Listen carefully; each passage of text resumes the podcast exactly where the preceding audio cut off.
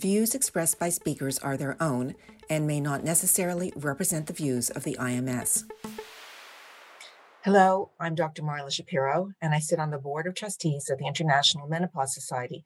Today, I'm joined by Professor Richard Anderson. Hello. Could you introduce yourself to our audience and tell them what you do?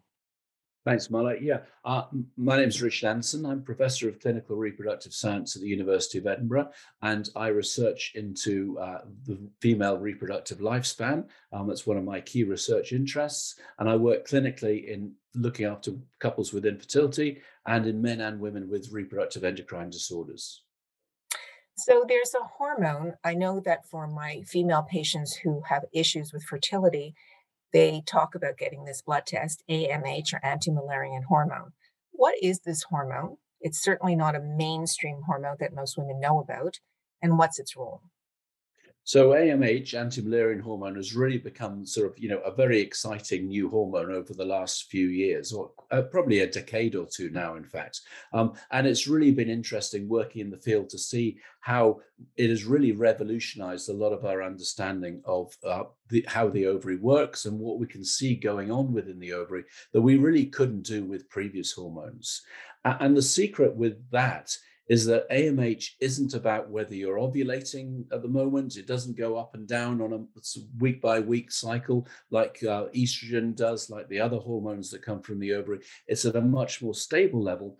And it's really looking at the activity of the smaller follicles within the ovary that are sort of driving then the potential for ovulation thereafter. And I like to think of it as sort of ovulation as sort of a bit the party trick of the ovary. It's the swan cruising along on the, on the surface looking gorgeous. Uh, and the AMH is the feet paddling furiously underneath that's keeping the whole ship afloat. So, what purpose does it have when you measure this hormone? What would it tell you about a woman?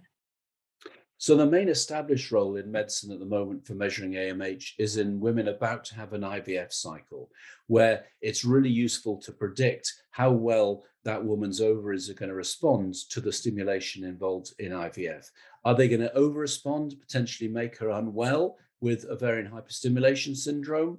Or is it going to indicate that actually her ovaries are really not going to respond great that that things are really you know and you know not in a great place and you're a bit up against it? And that allows everyone to go on or to go into the ivf cycle with their expectations sort of adjusted to whether this is going to begin going well or we've got a bit of an issue here. So that's really established. What it's not really good at is as an overall fertility test because as I say it's not about whether you're ovulating and if you're trying to get pregnant the key thing is are you ovulating or not? So it's a more uh, sort of secondary role in that regards.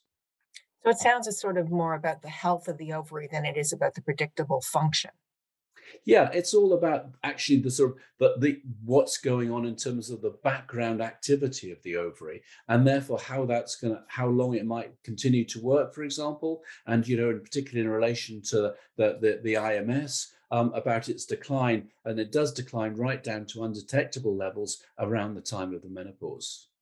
So that's the next question i was going to ask you amh and the life cycle of women. Can this be used to predict menopause or can it be used to diagnose menopause? Two different things. We don't have a very good predictor test for women when there begins to have some cycle irregularity. Yeah, so at the moment, it's not part of the sort of the diagnostic workup of, of even diagnosing the menopause. Although in a woman who has no AMH and has she has stopped having cycles, she, her periods have stopped, then clearly you know that does reinforce that she's menopausal. But it probably doesn't add hugely to existing tests at the moment. So the, the question is, does it then predict the menopause? Can you say, well, actually, I'm going to go through the menopause in 10 years' time or not? And it, it actually, so that this is something that's been studied and it really isn't a great predictor in that regard. You know, you think it might do because it does decline to the menopause, and you might think, well, we can predict that, but it doesn't seem to work out terribly accurately um, because age and other things also have an important um, you know factor into that equation. But what it does say is that if your periods are stopping and your AMH is still detectable, then it means the likelihood is your periods are actually going to continue for quite a while yet. So it's better predicting that your, over, your, your periods are going to continue than saying they're actually about to stop. And then there's a group of, of women, um, sometimes they're younger women, with premature ovarian insufficiency. So, in other words, the ovaries begin to fail sooner than we think they would. And we worry about their fertility. We worry about the length of their cycles. Should we be treating them with estrogen? Is there a role for AMH in helping this particular group of women, the so called POI women?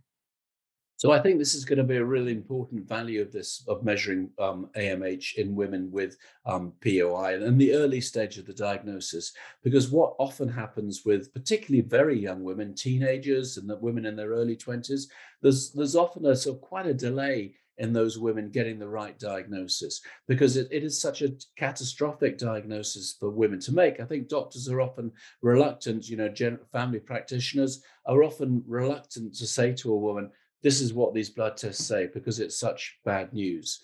So I think AMH will be useful in really clarifying what's going on with those women when the periods perhaps are, you know, sometimes in the early stages, the periods come and go a bit. It can be a bit fluctuant. And I think it can be useful to try and really identify what's going on in that group of, of young women who are facing this really difficult time.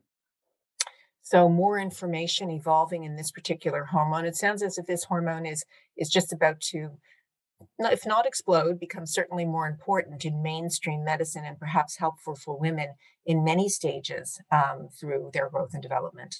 Yeah, I think so, Marla. I think we, have become very, uh, it's become very much an established hormone in in more specialist reproductive medicine cir- circles. Um, you know, and that's now absolutely an everyday process for women having assisted reproduction. I think the exciting thing in the future is really exploring what it can offer women in, in other areas of their reproductive health. And also, I think, of course, being aware of the limitations, what it can't do. It isn't a great fertility test, it isn't a great predictor of when you might go through the menopause. So I think we need to just be aware of its limitations uh, as well as its value.